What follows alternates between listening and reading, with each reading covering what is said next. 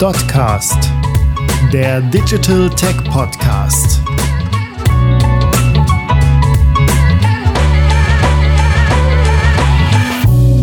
...1999 war das Jahr, in dem viele Menschen Angst vor der Zukunft hatten.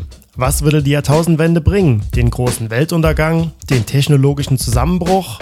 Wo die einen sich für Endzeiterwartungen hingaben, hatten die anderen richtig Bock auf Zukunft. Manche gründeten sogar Unternehmen und machten sich auf, die Geschäftswelt des 21. Jahrhunderts nachhaltig zu prägen. Wie das Softwareunternehmen Salesforce. Im Vorjahr der Jahrtausendwende in Kalifornien gegründet, heute eines der größten und umsatzstärksten global agierenden Unternehmen. Im dritten Teil der Podcast-Serie zum Thema Migration widmen wir uns der Frage, was Salesforce auszeichnet und was bei Migration auf Salesforce-Lösungen zu beachten ist.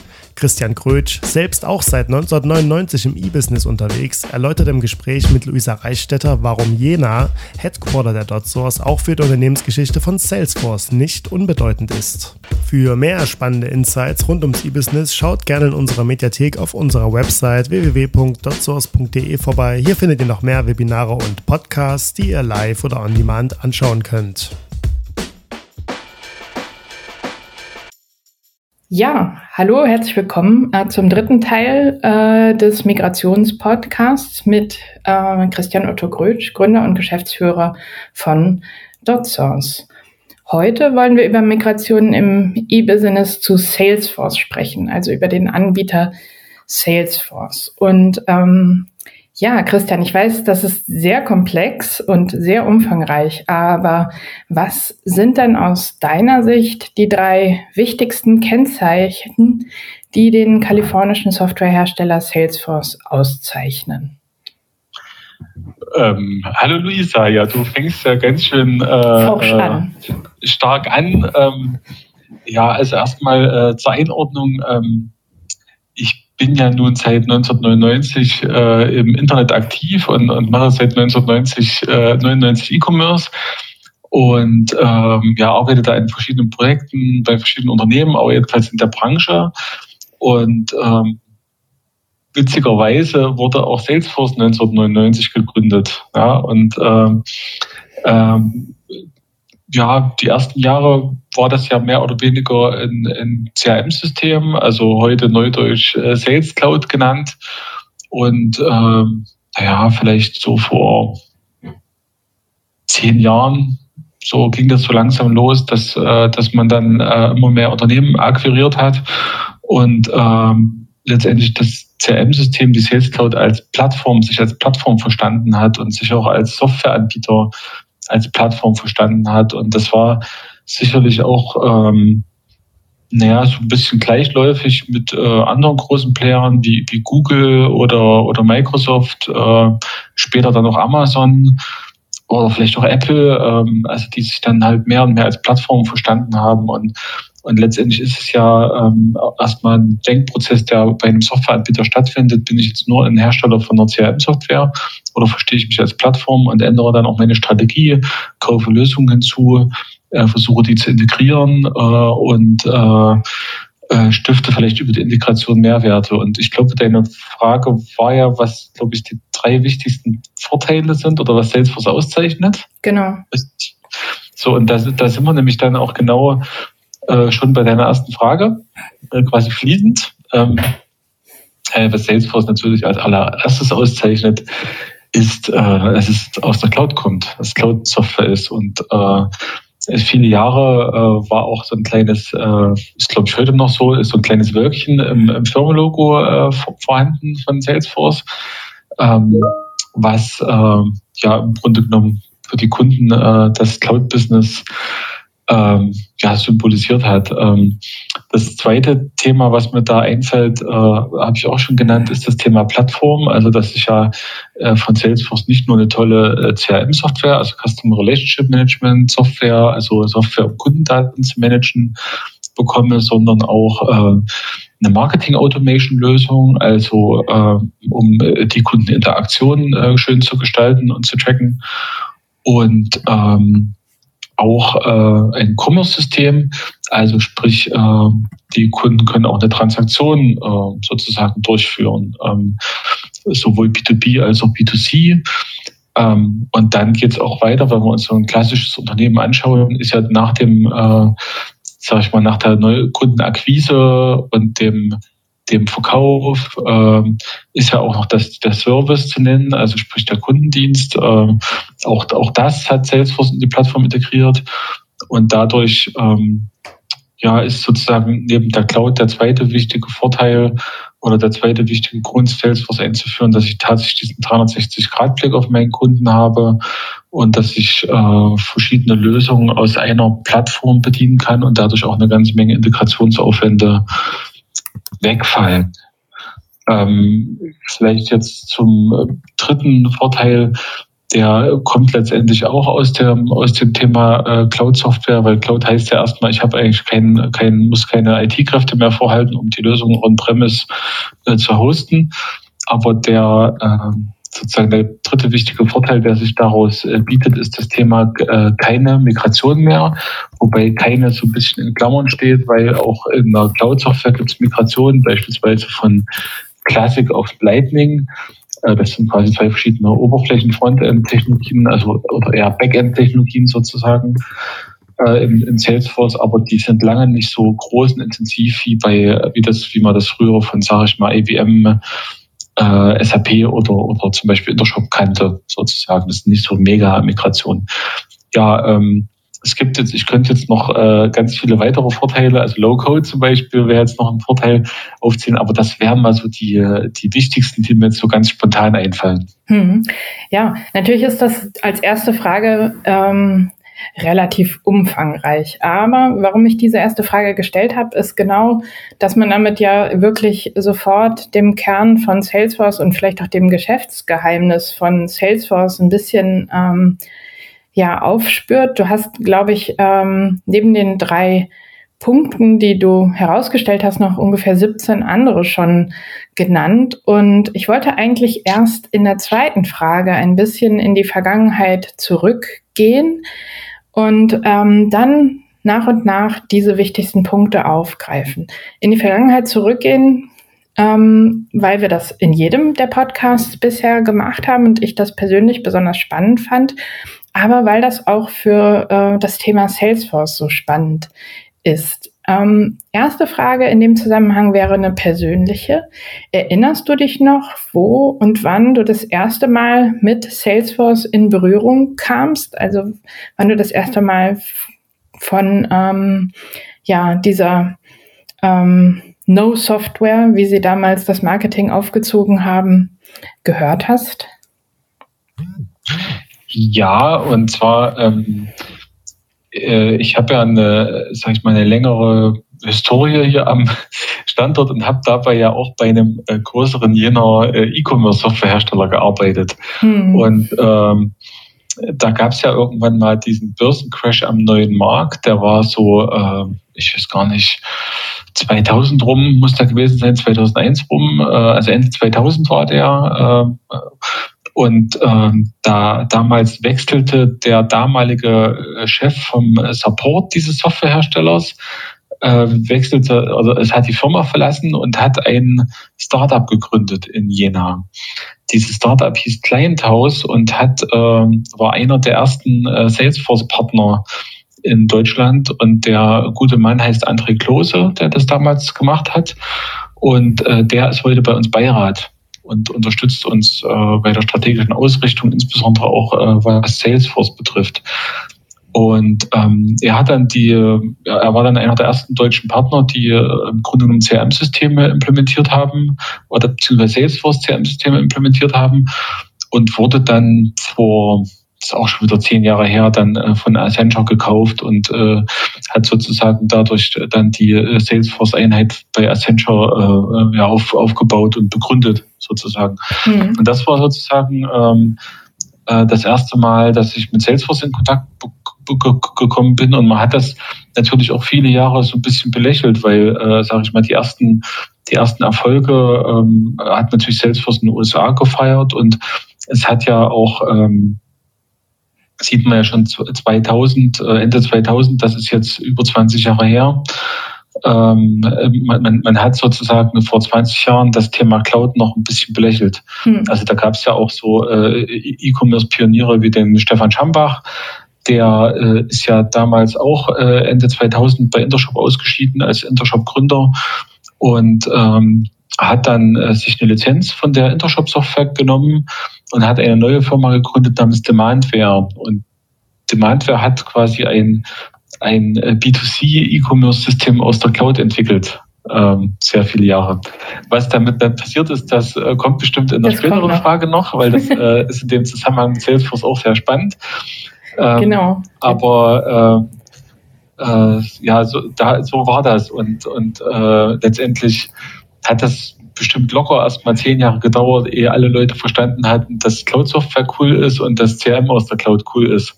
Hm. Äh, weil Kundendaten sind ja sehr sensibel. Und äh, sage ich mal, äh, auf, auf Deutschland bezogen, äh, würde ich mal behaupten, hat es äh, hat's noch mal hat's dann 15 Jahre gedauert. Also ich sage mal so richtig äh, cool dieses äh, Cloud-Business und Cloud-CRM-Business und vielleicht Cloud Kundenbeziehungsmanagement oder Customer Experience Cloud mäßig, äh, würde ich sagen, äh, findet man das vielleicht seit sechs Jahren in Deutschland gut erst. Ja. Mhm. Aber das ist eine Entwicklung, die sich über 20 Jahre erstreckt hat.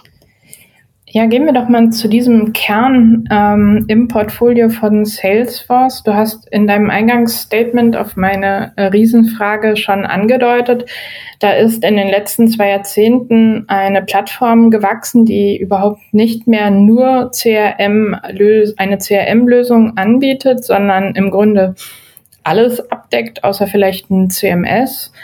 Ähm, Salesforce hat aber mit Customer Relationship Management Software begonnen, die zum damaligen Zeitpunkt ausgesprochen unsexy war. Also auch nicht ähm, besonders, ähm, ja, für besonders wachstumsreich ähm, gehalten wurde.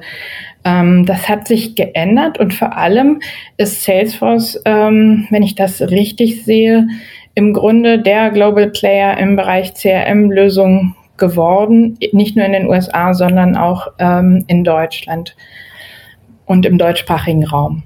Wenn man jetzt als Unternehmen auf ein moderneres CRM migrieren möchte, worauf muss man bei einer Migration ähm, zum Beispiel von einem CRM-Marke Eigenbau auf Salesforce besonders achten?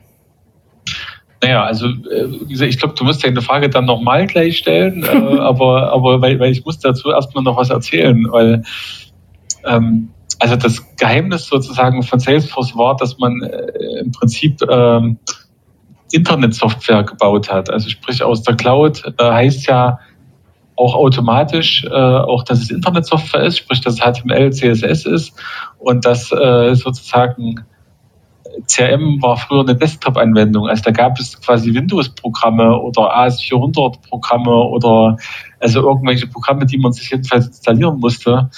Ähm, äh, und, und, und da hat man seine Kundendaten gepflegt und das war alles äußerst unsexy.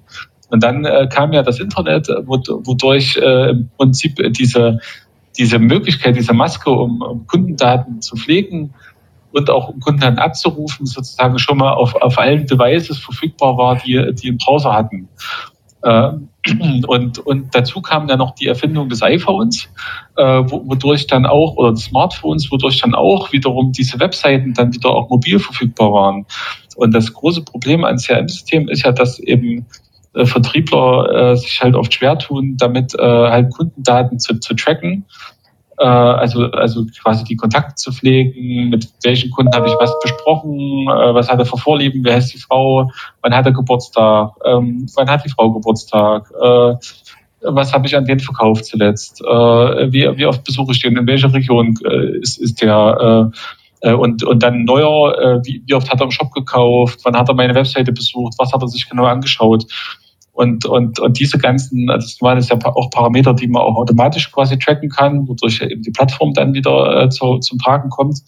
Ähm, und, und das eben, und dadurch war eben Salesforce äh, quasi in der Lage, quasi in einer Art neue Generation komplett von Scratch äh, sozusagen zu entwickeln, dadurch, dass eben browserbasiert war und war dadurch eben überlegen den äh, klassischen alten, verstaubten, äh, sage ich mal, Postkutschenherstellern. Mhm. Und, äh, und, und, dadurch äh, konnte eben Salesforce so einen großen äh, Siegeszug im, im CRM-Bereich äh, antreten. So, also das erstmal als, als, kleinen, äh, als kleinen Einwurf noch. Und deine Frage war ja, glaube ich, äh, äh, wie ich jetzt, äh, sage ich mal, aus so einem alten Legacy-System äh, aus so einer Windows-Software oder irgendeinem anderen äh, Programm, wie ich da hinkomme, wie ich jetzt äh, in, in Salesforce migriere und was da alles äh, äh, sozusagen äh, für Fallstricke lauern, richtig? Ja, genau. Und was vor allem sozusagen auf der Checkliste stehen muss, um die ganzen Daten, die man schon hat, ähm, für äh, die dann auch richtig ähm, gute und analysestarke Lösung Salesforce nutzbar zu machen. Ja. Also das gibt da eine, eine längere Liste. Es gibt da auch äh, Werkzeuge von Salesforce, die Salesforce da bereitstellt. Und äh, das Allerwichtigste sozusagen, um das vielleicht diese lange Liste vielleicht ganz kurz zusammenzufassen, ist eben eine hohe Datenqualität und äh, strukturierte Daten. Und ich muss es irgendwie schaffen, aus meinem Alt Altsystem eben strukturierte Daten in einer hohen Datenqualität äh, sozusagen zu exportieren, um das dann in Salesforce zu importieren. Und äh, weil eben weil eben Salesforce genau deswegen besser ist, weil es einfacher ist, äh, Kundendaten ein, einzugeben, äh, bedeutet das, dass sozusagen in den alten Systemen nicht so einfach war, Kundendaten ein, einzugeben. Das bedeutet, dass auch diese Altdaten oftmals unstrukturiert oder nicht äh, unbedingt konsistent äh, vorliegen. Und äh, deswegen ist ein sehr, sehr großer Aufwand, ein sehr, sehr großer Part bei der Einführung von Salesforce Sales Cloud. Also das ist sozusagen das originäre CRM-System. Daneben gibt es natürlich noch Service Cloud, Community Cloud, die da alle drauf basieren. Mhm. Aber bei der Einführung von Salesforce Sales Cloud ist der große Aufwandstreiber eben diese Kundendaten zu konsolidieren, zu verknüpfen, äh, konsistent zu bekommen, also Doppelungen rauszunehmen, äh, konsistente Anrede zu haben, äh, Verknüpfung, äh, äh, wer arbeitet bei welcher Firma, also welcher, welcher Kontakt arbeitet bei welchem Account, äh, sowas, sowas, äh, sowas sauber zu bekommen oder auch ähm, ja, andere Daten, die dort importiert werden sollen. Also sprich, die Datenqualität und die, äh, sag ich mal, äh, Anhebung der Datenqualität auf ein importfähiges Niveau ist sicherlich eine der Hauptaufgaben äh, dort an der Stelle. Mhm. Ähm, eine weitere wichtige Aufgabe ist auch das Thema Integration in verschiedene Systeme, weil äh, sozusagen so ein CRM-System steht oft nicht alleine, sondern äh, ist teilweise auch das Herz des Unternehmens, äh, zusammen mit dem äh, ERP-System natürlich. Und, äh, und, und auch dort, äh, auch dort kann das sozusagen auch Single Source of Truth sein, also einzige Quelle der Wahrheit für diese Kundendaten. Und, und deswegen ist die Integration auch ja dort sehr schwierig und muss, muss gut bedacht werden. Ansonsten gibt es ja von uns auch ein äh, tolles Migrations-White-Paper, wo wir, sage ich mal, mal unabhängig äh, von, einem, von einer konkreten Systemklasse wie CRM oder E-Commerce und unabhängig von einem konkreten äh, Hersteller wie SAP oder Salesforce äh, das ganze Thema mal beleuchtet haben. Und sicherlich äh, kann man diese abstrakte Quelle benutzen, um das mal zu mappen, zum Beispiel auf die Einführung einer Sales Cloud. Hm. Ja, was ich bei der Recherche für das White Paper natürlich vor allem gelernt habe bei allen Expertinnen und Experten, mit denen ich gesprochen habe, war, dass diese diese Datenqualität selbst nicht unbedingt von der Software, die man akquiriert und auf die man migriert, ähm, zu erzeugen ist, sondern dass das etwas ist, dass die Konsistenz in den Daten etwas ist, was man gemeinsam mit einem Technologiedienstleister sich als Unternehmen erarbeiten muss, beziehungsweise im besten Falle schon hat. Ähm, weil sonst nützt sozusagen Absolut. das alles nicht. Diese vermeintliche 360-Grad-Sicht ist ja keine Zauberei, sondern ähm, das funktioniert ja nur, wenn man das entsprechende Datenmaterial hat. Das heißt, ähm, ja, du hast das auch ganz realistisch eingeordnet. Ein großer Teil ähm, der Aufwände bei einem Migrationsprojekt auf Salesforce geht erstmal dafür drauf, ähm, die bestehenden Daten migration ready zu machen, nennt man das, glaube ich, ähm, damit überhaupt Salesforce sozusagen anfangen kann, ähm, da Salesforce zu entwickeln. Jetzt hattest du am Anfang, in diesem großen Anfangsstatement, ähm, noch was gesagt, was ich sehr interessant finde in diesem Zusammenhang Migration mit ähm, Salesforce. Du hast nämlich zu Recht ähm, darauf angespielt, dass Salesforce mittlerweile mehr ist als CRM-Software, nämlich auch Marketing, Automation und E-Commerce-Lösungen im Portfolio hat und ganz viele andere Lösungen mehr, Business Intelligence, ähm, Integration Software. Wenn man jetzt ähm, zum Beispiel schon gute Erfahrungen mit der CRM-Software von Salesforce gemacht hat und ähm, darüber nachdenkt, auch Salesforce als E-Commerce-Lösung ähm, zu etablieren, was wären da die wichtigsten Punkte? Geht es da auch vor allem um die Datenqualität oder sind da nochmal andere Dinge zu bedenken?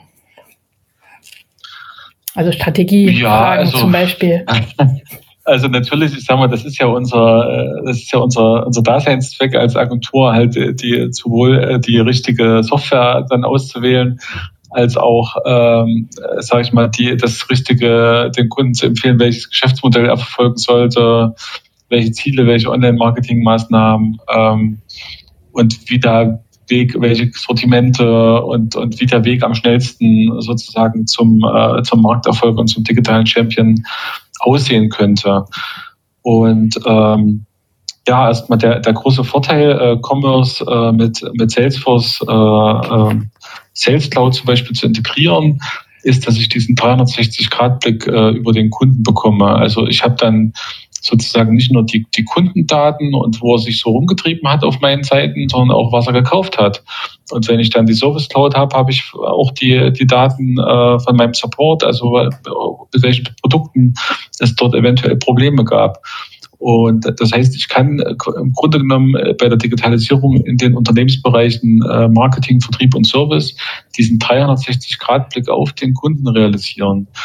Und äh, das kann und das kann ich auch auswerten. Und das wiederum bringt mir halt große Vorteile hin zum datengetriebenen Unternehmen, hin zum datengetriebenen Erfolg und dadurch, dass ich eben ganz wenig Integrationsarbeit da zu leisten habe, ähm, die, die habe ich möglicherweise an anderer Stelle zu leisten, aber dadurch, dass ich äh, wenig Integrationsarbeit zwischen diesen Systemen Klassen zu leisten habe, also Commerce, CRM, Service äh, äh, und Support, also Community äh, und Service Cloud, ähm, spare ich mir eben eine ganze Menge Aufwand äh, und, und äh, bin deswegen spart dann auch Zeit. Das wiederum hat Time-to-Market-Effekte und hat dann halt auch Effekte, dass ich sage ich mal, auf dem Hockeystick eben schneller äh, weiter oben bin und das äh, kann äh, in Einzelfällen auch äh, einen Deckungsbeitrag von mehreren Millionen Euro zum Beispiel aus, ausmachen, die ich dann einfach ein, zwei Jahre eher habe,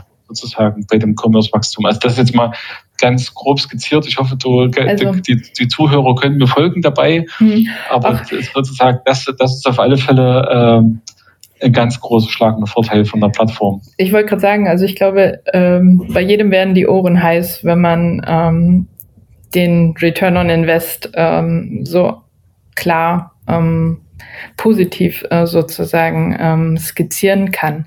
Wenn man ähm, in diese Geschichte, so wie du es auch schon getan hast, von Salesforce äh, schaut, dann ähm, bei allem Erfolg hat sich dann doch eine Branche oder eine Sparte erst relativ ähm, langsam dazu entwickelt. Ähm, ich spiele darauf an, du hast gesagt, ähm, Demandware wurde von, oder du hast angedeutet, dass Demandware von Salesforce gekauft wurde und von Stefan Schambach vorher gegründet worden ist. Also, dass sich eine direkte Linie von Jena, ehemals Intershop, ins äh, Silicon Valley sozusagen ziehen lässt.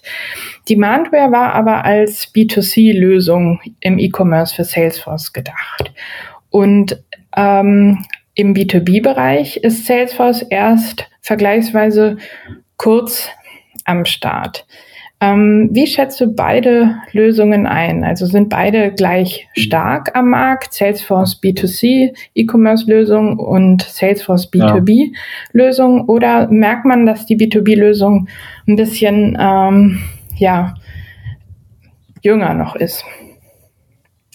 Ja, also erstmal zur Geschichte, weil ich stehe ja da total drauf, weil wir als als jener Digitalagentur eben in dieser langen äh, Digitalisierungstradition auch stehen von mhm. den von den äh, Unternehmen hier am Standort. Also das ging los mit der sozusagen mit der EDV-Abteilung von, von Karl Zeiss, die schon quasi vor 1990, als Deutschland noch zweigeteilt war, mit, mit Großrechnern hier am, am Standort experimentiert hat. Das ging dann über die Gründung des großen Jena Softwareherstellers weiter. Ähm, das ging dann da weiter, dass dann der einer der Gründer von, äh, von Intershop, nämlich der Stefan Schambach, dann, äh, dann Demandware aufgebaut hat hier am Standort und ein anderer Mitarbeiter, der André Klose, äh, ja eben halt, halt Clienthouse auf, aufgebaut hat und, und dadurch äh, sozusagen einer der ersten Salesforce-Partner war. Und, ähm, und ein anderer, äh, anderer Intershop-Gründer äh, ist, ist heute auch bei uns Beirat, nämlich der Carsten Schneider. Und, äh, und das ist einfach schön. Äh, und, und heute haben wir eben hier am Standort Jena äh, neben äh, zahllosen Agenturen auch den Softwarehersteller Salesforce tatsächlich mit einer signifikanten Anzahl von Menschen sitzen, äh, die hier heute die Salesforce B2C Commerce Cloud, also ehemals Demandware, ähm, entwickeln. Ähm, ja, und ich habe, ich hab, mich hat das damals sehr überrascht, als Salesforce Demandware gekauft hat, weil weil das tatsächlich für mich nicht zusammengepasst hat. Also Salesforce äh, kommt ja ursprünglich aus dem, äh, wie gesagt, wie ich schon erwähnt habe, aus dem CRM-Bereich, also in Klammern Sales Cloud. Und ähm, das ist eigentlich ein, äh, sag ich mal, originär ein B2B-Markt, also sprich, wo ich eher, eher nicht Millionen Kunden in der Datenbank habe, sondern äh, weil da bin ich bei dem Thema Massenmedien und Werbespots und Plakatanzeigen mhm. und so weiter. Da brauche ich kein CRM, da gehe ich eher über, äh, sage ich mal, über Personas und prototypische Kunden sozusagen, aber im B2B-Bereich spreche ich ja meine Kunden direkt an. Und da, das bedeutet, dass ich dann auch dort ein CRM-System tatsächlich haben kann klar, die Welt hat sich auch dort weiterentwickelt. Ich kann es ja wohl heute über Social Media Marketing und so weiter auch eine millionengroße Anzahl von, von Followern äh, sozusagen individuell ansprechen. Aber wir, wir sind ja jetzt noch gedanklich äh, von bei vor zehn Jahren sozusagen. Ich weiß gar nicht, wann der Mandwerk gekauft wurde, aber es muss ungefähr zehn Jahre her sein, inzwischen schon wieder. Das müsste ähm, ich auch Kannst du ja mal neben, nebenher recherchieren. Ähm, na, jedenfalls hat mich das damals überrascht, weil äh, im, im Prinzip ähm, eben das CRM im B2B-Markt ist und deswegen es besser gewesen wäre, eigentlich ein B2B äh, äh, zu kaufen, weil im Prinzip äh, äh, das auch die Kunden gewesen wären, die Salesforce damals schon hatte. Aber nein, man hat im Grunde genommen einen B2C-Softwarehersteller ge gekauft, nämlich Demandware. Und ähm, äh, ja, hat sich dadurch auch äh, sozusagen eher Marken, also Retailer gekauft, große Fashion Brands und so weiter. Also Adidas ist zum Beispiel einer der, der, der wichtigsten Kunden oder auch unser äh, Referenzprojekt und äh, schnellster deutscher Online-Shop äh, ist Esprit äh, gehört dazu und äh, und das sind ja klassischerweise Kunden, die müssen tatsächlich äh, Hunderttausende und Millionen Kunden begeistern äh, mit den Mitteln des des äh, ja, zielgerichteten Massenmarketings und so dass das eigentlich gar nicht für mich gar nicht zusammengepasst hat. Aber äh, auf der anderen Seite hat, hat, hat er auch Salesforce sich weiterentwickelt, so dass man auch äh, sozusagen mit der Marketing Cloud, mit Salesforce Pardot auch, auch durchaus ein sehr gutes B2C-Marketing über die Plattform abbilden kann. Hat dadurch vielleicht auch diese Kundenkategorie kennengelernt, hat die Anforderungen dabei kennengelernt hat das miteinander auch sehr schön integriert. Ähm, es sind aber äh, rein technologisch nach wie vor heute zwei verschiedene Plattformen, äh, die aber, äh, was aber für den Kunden nicht sichtbar ist sozusagen. Also es kommt zwar beides aus der Cloud, sind zwei verschiedene Software-Stacks, aber sie sind nahtlos integriert, weil im B2C-Bereich äh, äh, zählt zum Beispiel sowas wie Seitenladezeit und Traffic und äh, solche, diese B2C-Plattformen haben typischerweise einen sehr hohen Traffic und die äh, Salesforce-Plattform, äh, sozusagen, die ja für diese B2B-Kunden originär ausgelegt ist, hat eher einen kleineren Traffic, weil da ein paar Backend-Benutzer unterwegs sind und nicht Millionen von, von Kunden. Und deswegen äh, ist es sozusagen technologisch ein anderer Anwendungsfall und deswegen sind es sozusagen technologisch auch heute noch äh, zwei verschiedene Lösungen. So, also das erstmal zu, zu diesem Komplex B2C. So, ja, jetzt, jetzt äh, um es einmal ja. kurz äh, noch, äh, ich bin ja eine Antwort schuldig. Äh, Google hat natürlich binnen 30 13 Sekunden auf meine Frage, when did Salesforce acquire Demandware, geantwortet. Und zwar nicht vor zehn Jahren, sondern vor fünf. 2016 wurde die Akquisition abgeschlossen Krass. für 2,8 ja. ähm, Milliarden Dollar. Schnäppchen. Ja, Schnäppchen. Gut. Ich, ich glaube, ich, glaube, ich könnte es mir jetzt damals, nicht leisten, aber. Ähm, ich glaube, Hybris hat damals äh, drei, drei Milliarden gekostet, als SAP das gekauft hat. Ah ja. Äh, also jedenfalls ähm, jetzt zu B2B-Commerce dort. Zu B2B, genau. da, jetzt gab es äh, ich glaube auch originär auch mal einen Salesforce-Partner in den USA und die haben dann angefangen, äh, ein Commerce-System auf dieser äh, Salesforce äh, Classic-Plattform zu entwickeln äh, mit den Mitteln der, also mit allen Vorteilen, die, die Salesforce bietet, äh, Low Code, äh, äh, schnelle Ergebnisse in einer kurzen Zeit, viele Features in der Plattform, eine schöne automatische Datenhaltung, automatische Skalierung, ähm, äh, diesen vielen Vorteilen, die die Integration mit dem CRM-System bietet und äh, hat das dann als, als B2B-Commerce-System äh, äh, auf Basis von Salesforce äh, vermarktet, hieß dann CloudCraze. Und als sie dann so langsam anfingen, Erfolg zu haben, hat dann Salesforce auch dort zugeschlagen und hat dann äh, CloudQuest gekauft. Und ähm, ja, ähm, ist jetzt, ähm, hat das, die Kunden konnten das dann auch kaufen. Das war, hieß, äh, war noch auf dieser Classic-Plattform. Und jetzt im Zuge der Lightning-Oberfläche, äh, wir haben gerade große Teile dieses äh, Codes quasi neu gebaut auf der Salesforce-Plattform ähm, und da werden jetzt eine ganze Menge B2B-Funktionen äh, noch weiter implementiert.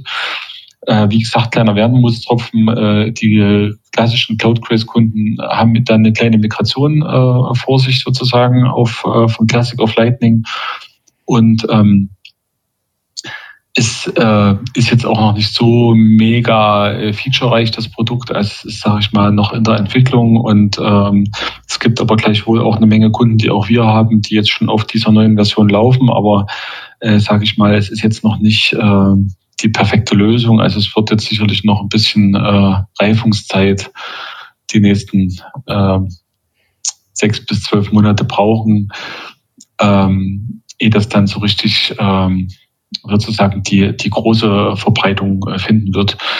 Ähm, aber wie gesagt, ähm, der, der, der Vorteil ist einfach schlagend, dass, dass ich diesen 360-Grad-Kundenblick habe. Hm. Und ähm, du hast ja Esprit als Kunde der DotSource und als ähm, Kunde der Salesforce Commerce Cloud schon angesprochen, die B2C als Commerce Cloud. Genau, B2C Commerce Cloud, die als schnellster Online-Shop der Fashion-Branche ausgezeichnet wurden. Ähm, auch im B2B-Bereich hat ähm, dazu auch ein einzigartiges Projekt am Start, nämlich ähm, Röchling. Das fand ich damals faszinierend, als ich mich damit beschäftigt habe, wie man etwas, was äh, ja auch irgendwie philosophisch gedacht nicht online abbildbar ist, nämlich dass jede Bestellung einzigartig ist und keine der anderen gleicht, weil man da Kunststoffe kaufen kann und jeder sich da seinen eigenen Kunststoff erstmal konfigurieren muss für die Industrie, dass das ähm, das erste Salesforce B2B-Projekt bei der DotSource war und damals auch als großes, ähm, ja, als großer Vorteil ähm, beschrieben wurde, dass die Lösung noch so offen ist, dass relativ viel selbst entwickelt werden konnte und ähm, dass man sich da auch von Seiten von Salesforce sehr darauf eingelassen hat. Habe ich das richtig in Erinnerung oder siehst du das ein ja, bisschen anders? Ja, also sicherlich sind wir, was sage ich mal, die die die die Commerce, ähm, die Commerce-Produkte von Salesforce betrifft, der führende Partner in Deutschland. Und wir sitzen natürlich auch im äh, Product Advisory Board, äh, speziell auch für die B2B Commerce Cloud. Und was die B2C Commerce Cloud betrifft, die Jungs, die sitzen einfach hier 100 Meter weiter bei, bei, äh, bei uns die Straße am Leutra-Graben in, in, in Jena, quasi ein, ein Haus weiter. Und das ist natürlich eine einzigartige Nähe, die wir dadurch haben und äh, gepaart mit unserer jahrelangen Erfahrung als Agentur aus diesen Hunderten und Tausenden Commerce-Projekten, die wir einfach auf allen möglichen Plattformen schon umgesetzt haben. Ähm, also ich glaube, im 16. Jahr arbeiten wir ja jetzt hier, hier bei DotSource äh, mit äh, aktuell 400 Mitarbeitern oder fast 400 Mitarbeitern. Es dauert jetzt nicht mal lang. Ähm, das ist einfach, äh, wenn ich das eben zusammenbringe mit einer sehr engen Herstellernähe, dann, ähm, dann kann ich eben die Kunden erfolgreich machen. Und das haben wir ja als, äh, als Dotsors halt immer wieder gezeigt. Also zum Beispiel dieses Esprit-Projekt ist halt ganz toll, weil letztendlich haben da äh, 360 Dotsors-Entwickler äh, 3600 Zalando-Entwickler geschlagen zum Beispiel, weil ich sag mal, wir sind dort mit weitem Abstand der schnellste deutsche Online-Shop und ähm, also das heißt wir, ne? ich sage immer wir, weil wir unsere Kunden so nachfühlen, ist Free, ist das natürlich der schnellste deutsche Online-Shop. Und da sind wir sehr stolz drauf. Und wir haben ja immer wieder, äh, sage ich mal, technische Glanzleistungen hier vollbracht. Also zum Beispiel auch der CH Beck Online-Shop ist jetzt nicht auf Salesforce, sondern auf Commerce Tools, aber da haben wir äh, über drei Millionen Produkte abgebildet, was auch äh, äh, ziemlich äh, sensationell. Ich glaube, es sind sogar noch vielleicht noch mehr als drei Millionen. Ich glaube, wir hatten das im letzten Podcast. Ja, das ist im äh, letzten Podcast. Vorletzten. sind ähm, 17 und, Millionen, wenn ich nicht. 17 Millionen ja. sogar. Und, und das ist eben und, und ich sag mal, Esprit äh, war ja auch äh, nicht nur, weil es der schnellste Shop war, sondern weil das ja auch, äh, ich glaube, zehn Länder oder sowas waren oder noch mehr. Ähm, äh, also die wir da äh, in, einem, in einem Migrationsprojekt äh, online gebracht haben, migriert haben und das in, in, in Time und in Budget. Ähm, und da sind wir auch sehr stolz drauf. Ja, Reuchling ist natürlich ganz klar, was die B2B-Commerce dort betrifft, äh, waren wir auch stolz, dass es da, da einer der ersten deutschen Referenzen dann auch war und äh, inzwischen sind noch viel mehr Kunden dann dort dazugekommen äh, für die B2B-Commerce Cloud. Und ähm, naja, wir profitieren da ja auch davon, äh, nicht nur, dass wir dieses Commerce-Know-how haben, sondern wir haben ja ähm, seit mehreren Jahren jetzt auch eine größere Mannschaft, die auch klassische Service Cloud-Projekte, Sales Cloud-Projekte und Core-Projekte umsetzt. Also sprich auch ein großes CRM-Know-how ähm, und Marketing-Automation-Know-how aufgebaut. Und das ähm, schätzen die Kunden halt äh, ganz besonders an der DotSource, weil weil es das so in Deutschland nicht nochmal gibt, dass ich sozusagen bei, einem, bei einer Agentur sozusagen Kompetenz in allen Mission Critical äh, Systemklassen finde. Hm.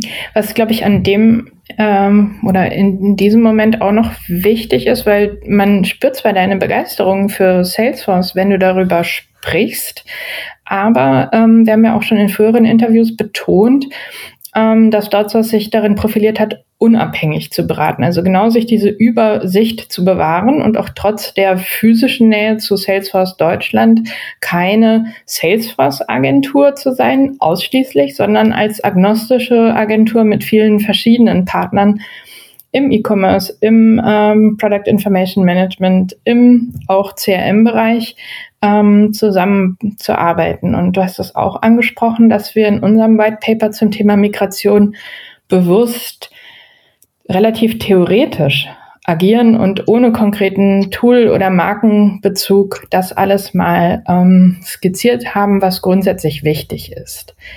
Wenn man nochmal auf das Thema Migration und Salesforce ähm, eingeht, ähm, Salesforce macht ja relativ viel, auch in seinem Marketing, aber eben auch im Umgang mit den ähm, ja, ähm, Datenexperten, die dann mit der Lösung arbeiten. Das wirkt sehr didaktisch oder auch fast spielerisch. Ähm, Stichwort Trailblazer oder äh, der kleine Einstein, der da als ähm, quasi Metapher für künstliche Intelligenz rumhüpft. Beim Thema Datenmigration sind sie allerdings relativ alte Schule und geben sehr streng und klar elf Unterschritte vor, wie man, und wir haben es eingangs schon mal gestreift, wie man Daten migrationsready macht. Kannst du darauf noch etwas näher eingehen, also auf unser Kernthema Migration und Salesforce und ähm, wie man die Daten tatsächlich ähm, ja nutzbar machen kann? Naja, also äh, eigentlich, äh, eigentlich sozusagen will ich das nicht, weil, weil okay. das, äh, also erst, erstens erinnere ich mich gerade nicht mehr an die verschiedenen Schritte, aber, aber B sind es ja auch nicht relevant, weil der, der Zuhörer soll ja einfach nur verstehen, äh, bei einer Migration, äh, eine Migration besteht, besteht ja aus, äh, aus einer Datenmigration und aus einer funktionalen Migration sozusagen. Und, äh, und der besteht auch darin, die, die Menschen mitzunehmen, die mit dem System arbeiten. Und was die Datenmigration betrifft, haben, haben wir das ja schon ausgeführt, dass, wir, dass ich schauen muss, dass ich äh, diese hohe Datenqualität, die Salesforce erwartet oder die Salesforce braucht, um die Vorteile äh, sozusagen rauszukehren oder um, um das komplett zu, zu nutzen, hatte ich ja schon erwähnt, dass das äh, eben ähm, deswegen ein sehr hoher, hoher Aufwand äh, sein kann, durchaus für die, äh, für die Fachabteilung äh, diese Datenqualität zu gewährleisten. Und damit meine ich nicht nur Kundendaten, sondern wenn wir speziell beim Commerce sind, meine ich auch Produktdaten zum Beispiel, äh, was noch ein weiteres Feld ist, wo auch eine, sag ich mal, eine hohe Datenqualität wichtig ist ähm, das Thema der Menschen, die dann vorm System sitzen und das bedienen müssen, ähm, das hast du ja jetzt, jetzt auch schön eingeführt nochmal, da habe ich ja den, den Trailblazer ähm, und, und habe sozusagen eine ganze Menge, ähm, sage ich mal, Kurse, wo sich äh, Kunden, aber auch Agenturmitarbeiter halt dort qualifizieren können. Und ähm, sicherlich haben wir als, als äh, DortSource auch eigene Kurse, um, um sozusagen Kunden fit zu machen oder über das Standardniveau hinaus ähm, da die Kunden erfolgreich zu machen. Und das dritte ist die äh, funktionale Migration. Dazu haben wir uns, glaube ich, aber schon mal, ich glaube im ersten Podcast, mhm. da haben wir von dem Schloss mit den Türmchen gesprochen. Das findet sich natürlich äh, ganz genauso. Ne? Wenn ich, wenn ich ein leckeres, wenn ich ein altes System, egal ob das CRM oder Commerce ist oder noch was anderes, wenn ich das migriere, dann habe ich da, sind da über die Jahre eine ganze Menge, sage ich mal, Sonderfunktionen gewachsen, die teilweise nicht dokumentiert sind, die ich dann eben äh, live bringen muss. Und da hat sich äh, die Best Practice äh, einfach etabliert, eben mit äh, kleineren äh, Ländern anzufangen. Also bei Esprit sind wir, glaube ich, zuerst mit Österreich live gegangen und dann mit UK und dann mit Deutschland oder so. Ich glaube, so in der Reihenfolge sind immer größer geworden für der Marktgröße. Und wenn man jetzt eine Sales Cloud migriert, da ist es ganz genauso, dass man äh, vielleicht erstmal mit einer Tochter, also mit dem Vertrieb und Marketing von einer Tochter anfängt oder vielleicht von einem einzelnen Vertriebsbereich, von einem einzelnen Land, von einer einzelnen Produktkategorie. Ähm, also auch dort kann ich mich sozusagen über MVPs äh, dann äh, vorarbeiten. Also auch dort ähm, versuche ich eben die Big Bang-Projekte äh, zu vermeiden. Genau. Ja, aber das ist doch genau das, was ich äh, wissen wollte, nämlich, dass ähm, Migration auch bei Salesforce ähm, keine Wundertüte und keine Zauberei ist, sondern dass diese acht Schritte äh, einer jeden Migration, die wir ja auch im White Paper nochmal erläutern, natürlich auch bei Migrationen zu Salesforce eine Rolle spielen und dass eben Salesforce selbst mit dem Anspruch auch für ähm, ja nicht Informatiker bedienbar und ähm, auch strategisch für jeden Menschen sozusagen gut ähm, verständlich zu sein, da ähm, nochmal ja sehr, ähm, ich habe es didaktisch genannt, Hilfen bereitstellt, wie ja. man, äh, wie man sozusagen ähm, dazu kommen kann, dass die Lösung auch Lösungen ähm, bereitstellt und dann eben solche Projekte entstehen lässt in Time und Budget wie Esprit. Wir haben ganz am Anfang noch einen ganz wichtigen Punkt, äh, oder du hast den angesprochen, nämlich Salesforce versteht sich als Plattform, also als ähm, großer Dienstleister für alle möglichen Tools, ein eine ganz wichtige ähm, Geschichte, die Salesforce in den letzten Jahren oder in die Salesforce wesentlich mehr noch investiert hat, wenn ich richtig informiert bin, als in Demandware, ist das Thema Integration. Ähm, ich will darauf anspielen, weil wir auch seit kurzem ein Integration White Paper haben, das ganz ähnlich wie das Migration oder Migration White Paper ein Thema eher theoretisch betrachtet und gar nicht so ähm, groß ähm, Fallbeispiele diskutiert, sondern in dem Falle ist es ein Anbietervergleich und eine theoretische Handreichung, wie man also verschiedenste Softwaresysteme miteinander ins Gespräch bringt. Auch hier ist Salesforce ein ganz großer Player, weil sie MuleSoft gekauft haben. Ähm, wie hängen Integration und Migration zusammen? Ja, gut, also erstmal gibt es natürlich, also wie gesagt, äh, Salesforce hat ja MuleSoft gekauft, weil eben, ähm, sage ich mal, ein CRM-System und ein Commerce-System oftmals ganz nah am Herzen des, äh, des Kunden-Businesses äh, hängen, nämlich dem ERP-System und noch vielen weiteren Systemen. Und äh, MuleSoft ist halt ein, ein Anbieter auch ein führender Anbieter für diese, äh, um diese Integration halt ähm, schneller zu machen und um ähm, äh, sozusagen eine Integration Layer äh, zu äh, einzufügen in die Systemlandschaft, damit ich am Ende äh, einzelne Systeme unabhängig voneinander äh, austauschen kann. Also man muss sich das vorstellen wie ein Stromkabel mit mehr oder wie eine Steckdosenleiste. Äh, also MuseSoft ist die Steckdosenleiste und daran kann ich über eine standardisierte Schnittstelle verschiedene Systeme einstöpseln. Äh, und ich habe eben nicht mehr Punkt-zu-Punkt-Verbindungen zwischen den Systemen was dann irgendwie wie so ein Wollknäuel aussieht. Also wir haben sozusagen äh, das Wollknäuel abgeschafft und die Steckdosenleiste eingeführt.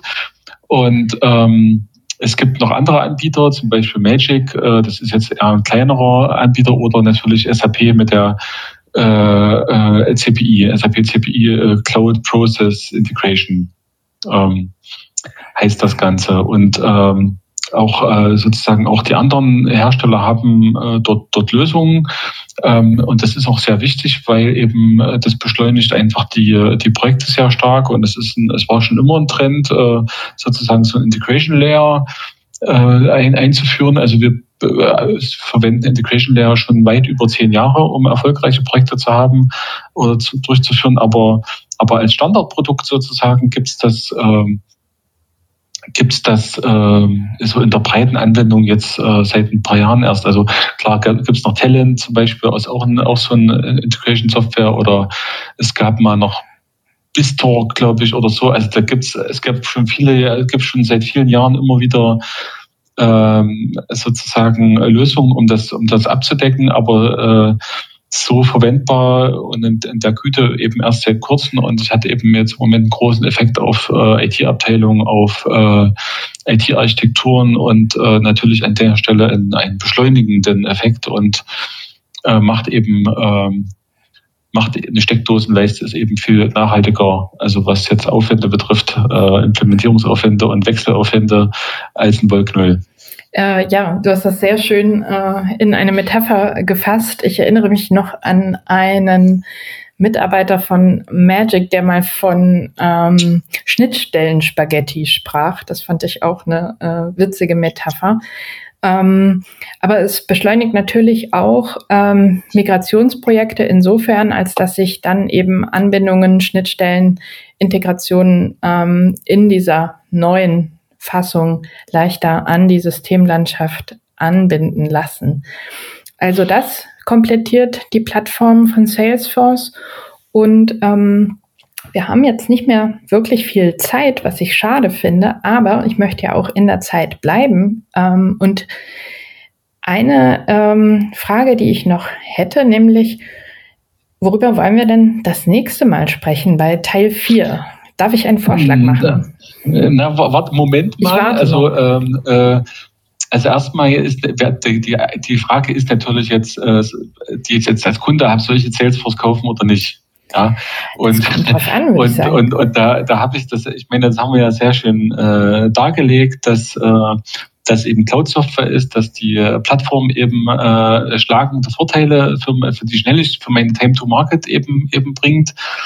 Ähm, dass möglicherweise auf, auf der anderen Seite die Plattform auch äh, bis hier und da limitierende Faktoren hat, weil ich mit vielen Kunden auf einer Plattform bin und dadurch nicht unbedingt äh, die, so unbedingt so individuell sein kann in der Abbildung meines Geschäftsmodells und natürlich auch einen gewissen, eine gewisse starke Abhängigkeit von einem Softwarehersteller habe. Ne? Also ganz, mhm. ganz klar äh, hat jede, jede, hat jede, jeder Vorteil also immer mit einem Nachteil verbunden und äh, die Agentur an dieser Stelle hier dort source äh, die, deren Aufgabe ist es eben, äh, die Strategie des Kunden zu verstehen oder mit dem Kunden das zusammen zu bearbeiten und dann dort das richtige Tool äh, auszusuchen.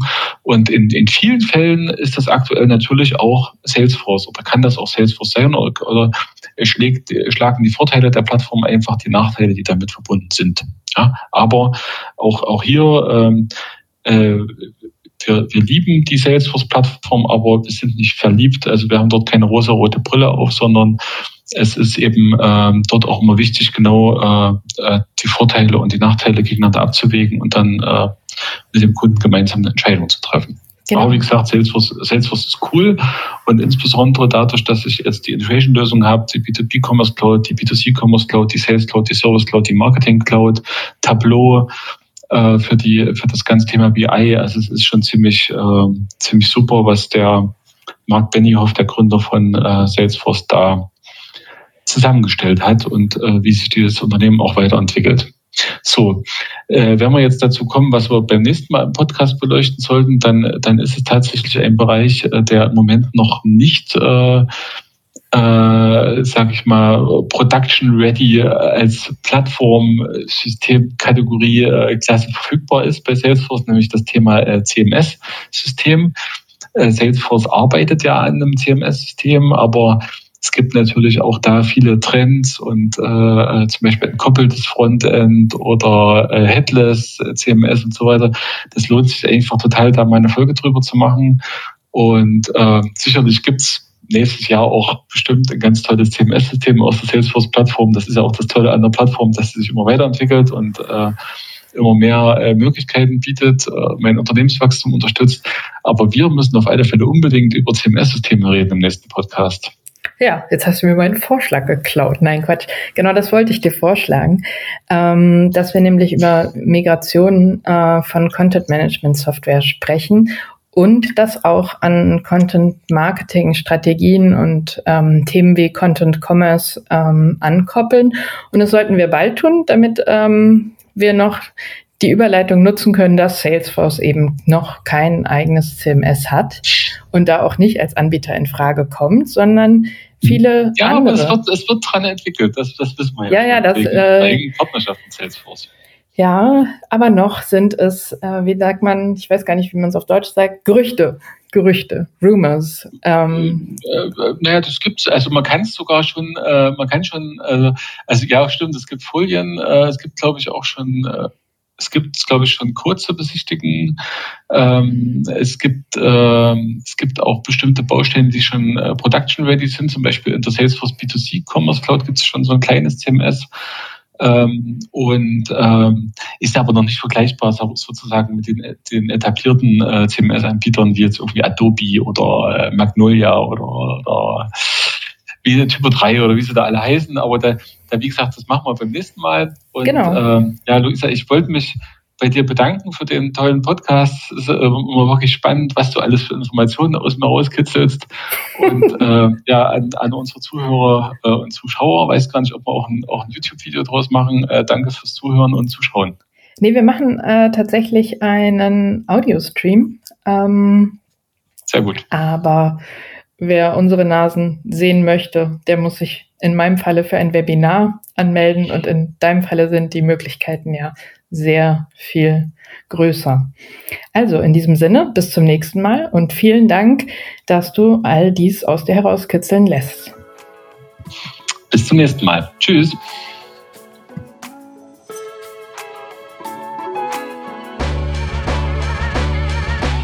Der Dotcast ist eine Produktion der Digitalagentur DotSource. Wenn euch die Folge gefallen hat, lasst ein Like da, folgt uns und schaut das nächste Mal auch wieder rein.